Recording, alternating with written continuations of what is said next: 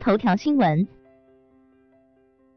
北京朝阳区下发文件，禁止任何场所承办虚拟货币推介活动。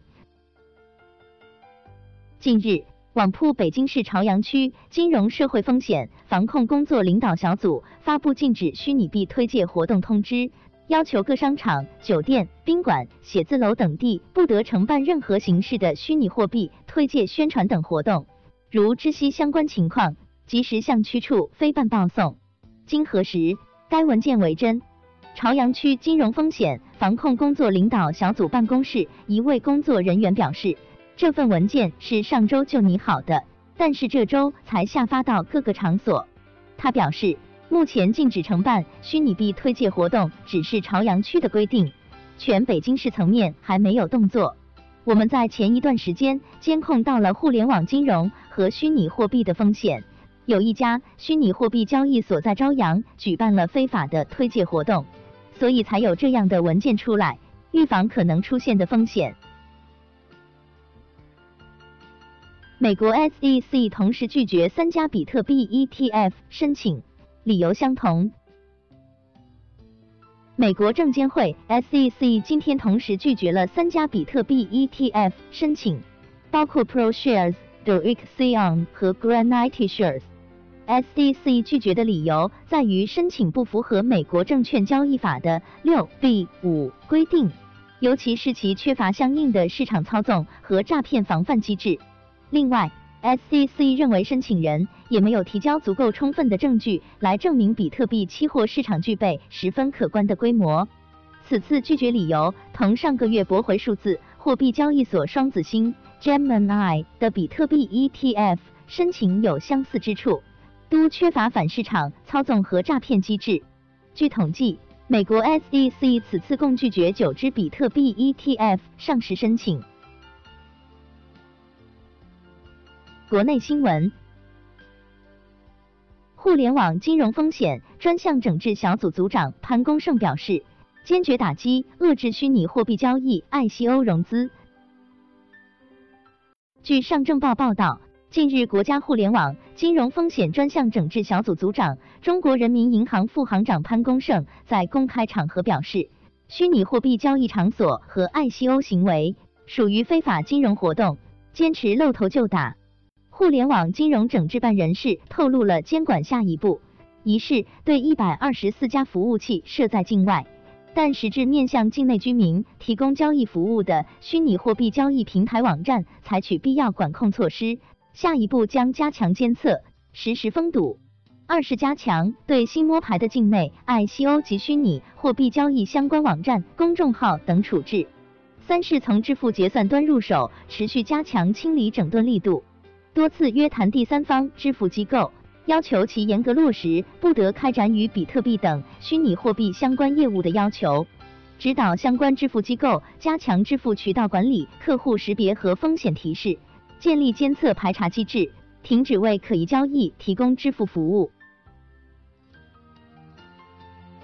中国人民银行参事表示，政府部门大力监管对区块链行业是好事，可让区块链发展更稳健。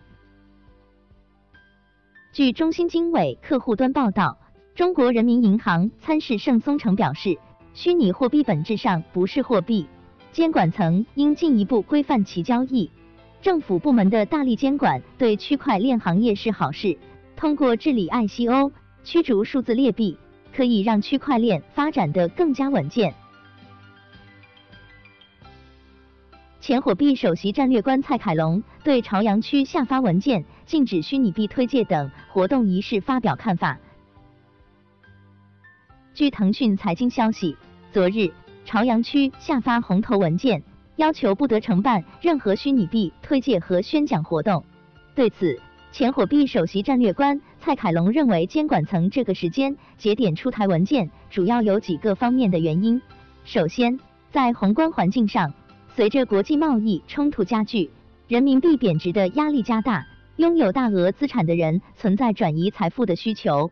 而虚拟货币因为跨国境和匿名这两个特点，受到很多此类人士的青睐。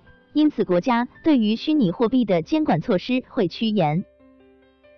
第二，随着 P2P 频繁暴雷，很多原来在 P2P 领域内的从业者和投资者撤出，进入了相对比较有前景的数字货币行业。第三，二零一七年九月四号，央行等七部委出台了文件，规定任何组织和个人不得非法从事代币发行融资活动。而该文件即将出台满一年，监管部门即将评估政策效果的时候，各级金融办自然会对此类问题更加重视。极豆资本合伙人王琴表示，以太坊仍在市场需求上占最高位。针对近期以太坊价格跳水的现象，金色财经就此事独家采访到极豆资本合伙人王琴，在关于以太坊暴跌是否会影响其通证地位这一问题上，他表示，从项目募资角度来讲，以太坊近期的波动肯定会影响整体的估值，所以硅谷的项目以及其他优质项目都会选择用比特币或者 USDT。从技术角度分析。目前火热的币改依然是用以太坊技术来做区块链的发展，所以在市场的需求上，以太坊还是站位最高的。国际新闻：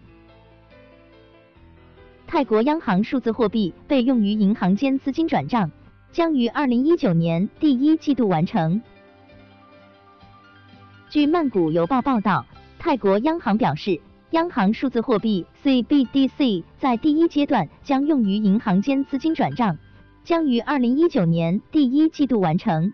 泰国银行和 Insinon 项目第一阶段的八家商业银行将使用 CBDC 设计、开发和测试国内批量资金转移的概念验证原型。八家参与银行分别是曼谷银行、Crown C 银行、Iudia 银行、k s i k r n 银行、暹罗商业银行。Sana c a r d 银行、渣打银行和汇丰银行。日本 FSA 负责人表示，无意过度控制数字货币行业。据 Bitcoinist 消息，日本金融监管机构金融服务局 FSA 负责人 Toshihide Endo 于八月二十二日表示，尽管对日本的数字货币交易所进行了严格的管理。但新的限制形式的打击并未出现。我们无意过度控制数字货币行业，我们希望看到它在适当的监管下成长。六大交易所三个月内上币一百五十三种，平均破发率达百分之九十三。据 Block 数据统计，自二零一八年六月一日起至今，火币全球 OKX。币安、HADAX、Qcoin、Gate、IO 六家交易所共上币一百五十三个，平均破发率达到了百分之九十三。Fundstrat 创始人 Tom Lee 表示，现在看跌是错误的，加密基础应用还未看跌。据 Nowsk 消息，Fundstrat 创始人 Tom Lee 近日表示。今年数字货币市场很艰难，但现在看跌是错误的，因为加密基础应用并没有看跌。典型的熊市和需求的崩溃有关，数字货币的需求实际上已经相当不错。现在看到的是真正价格的校准。如果加密基础应用发展积极，如 Backed 潜在的 ETF，美国亚洲的潜在立法变化，可能会使数字货币市场有爆发性的发展。Tether 核心钱包地址向 Bitfinex 一次性转入一亿枚 USDT。八月二十二日，Tether 核心钱包地址之一 Tether Treasury 一次性单向转入了一亿枚 USDT 至 Bitfinex 钱包地址。八月十二日至二十二日，Tether Treasury 累计转入四点一五亿枚 USDT 至 Bitfinex 钱包。约占目前 USDT 总量的百分之十三点七四，且近十个交易日内的转账均为 Tether 单向转入 Bitfinex，且截至目前 Bitfinex 并未转回 USDT 至 Tether Treasury 钱包。DIR 研究显示 Depth 的使用率正急剧下降，或能解释 ETH 价格下跌的原因。据 Bitcoin News 消息，按照加密研究出版物 DiR 的一项研究，以太坊的分散应用程序 Depth 的使用率正急剧下降，用户从2018年1月到2018年7月下降了百分之五十六。研究认为。这可能是 ETH 的价格从二零一八年一月的一千三百多美元的高位下跌至两百七十美元的原因，而 ETH 的下降速度比 BTC 快得多，这表明用户数下降的确可能是其价格下降的原因。用户越多，购买的以太网与 Depth 交互的次数就越多，因此 ETH 的价格直接受到其使用人数的影响。CoinEx 上线挖矿新规，首创挂单及挖矿。据 CoinEx 官方公告，自九月一日起，CoinEx 将开启挂单及挖矿活动。挂单瓜分 CET，每日瓜分总量为当日挖矿目标产量的百分之十。活动期间，CoinEx 将按照价格优先、时间优先的原则，对符合要求的挂单排序，每分钟随机快照一次。按照快照结果，分别对每个交易对买卖盘符合条件的前三十名挂单计算积分并累积。CoinEx 将根据每个账号前一天累计的积分，对所有账户进行排名，并对排名前一百的账户进行奖励。FOMO 三 D 第一轮获胜者回报超一万三千倍，安全公司质疑首轮结果为黑天鹅。